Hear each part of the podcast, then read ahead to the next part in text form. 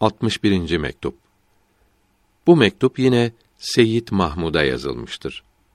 Olgun üstad bulup cahil şeyhlerden kaçmak lazım olduğunu bildirmektedir. Allahü Teala kendini aramak arzusunu arttırsın. Ona kavuşmaya mani olan şeylerden sakınmak nasip eylesin. Lütfettiğiniz kıymetli mektup geldi.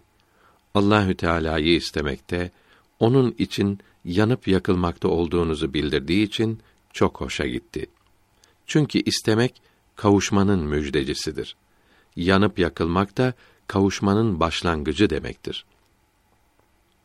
Büyüklerden biri buyuruyor ki, vermek istemeseydi, istek vermezdi. İstek nimetinin kıymetini bilip, bunun elden kaçmasına sebep olacak şeylerden sakınmalıdır.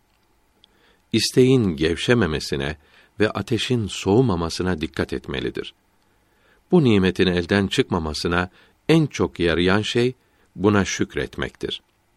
Çünkü Sure-i İbrahim 7. ayetinde mealen nimetlerime şükrederseniz elbette arttırırım buyuruldu. Hem şükretmek hem de ona sığınmak ve başka bir şeyi sevmemek için ağlamak, yalvarmak lazımdır. İçten ağlamak, yalvarmak gelmezse kendini zorlamalıdır.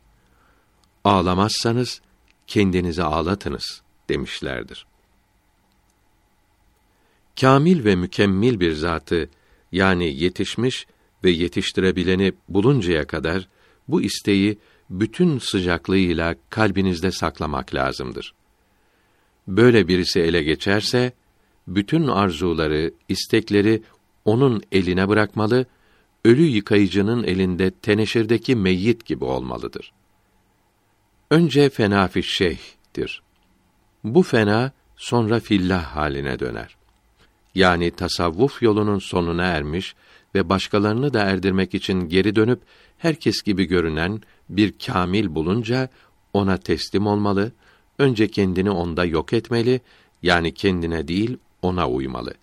Böyle olan kimse yavaş yavaş Allahü Teala'da yok olur. Yani kendi arzuları aradan kalkıp Allahü Teala'nın iradesiyle hareket eder. Kendi iradesi kalmaz. Allahü Teala'dan alıp insanlara verecek zatın iki taraflı olması lazımdır. İnsan çok adi, kötü sıfatlı olduğundan Allahü Teala ile münasebeti olamaz. İki taraflı bir aracı lazımdır ki bu da insanı kamildir.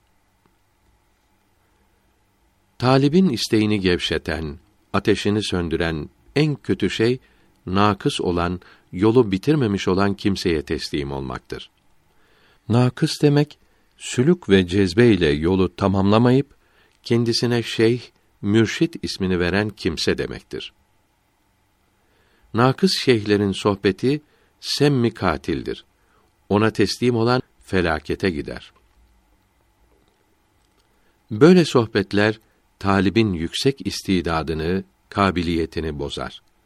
Mesela bir hasta mütehassıs olmayan, icazeti bulunmayan bir tabibin ilacını içerse iyi olmak şöyle dursun, hastalığı artar. İyi olmak kabiliyeti de bozulur. O ilaç önce ağrıları durdurabilir. Fakat sinirleri bozduğu, zarar yaptığı için ağrı duyulmaz. Bu hal iyilik değil, kötülüktür. Bu hasta hakiki bir tabibe giderse, bu tabip önce o ilacın zararlarını gidermeye uğraşır. Ondan sonra hastalığı tedaviye başlar. Bizim büyüklerimizin rahmetullahi teala aleyhim ecmaîn yolunun esası sohbettir. Tasavvuf büyüklerinin birkaç sözünü ezberleyip söylemekle bir şey ele geçmez. Hatta taliplerin isteğinde gevşeklik yapar.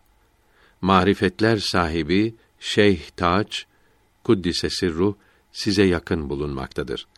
Onun mübarek vücudu oradaki Müslümanlar için büyük bir nimettir.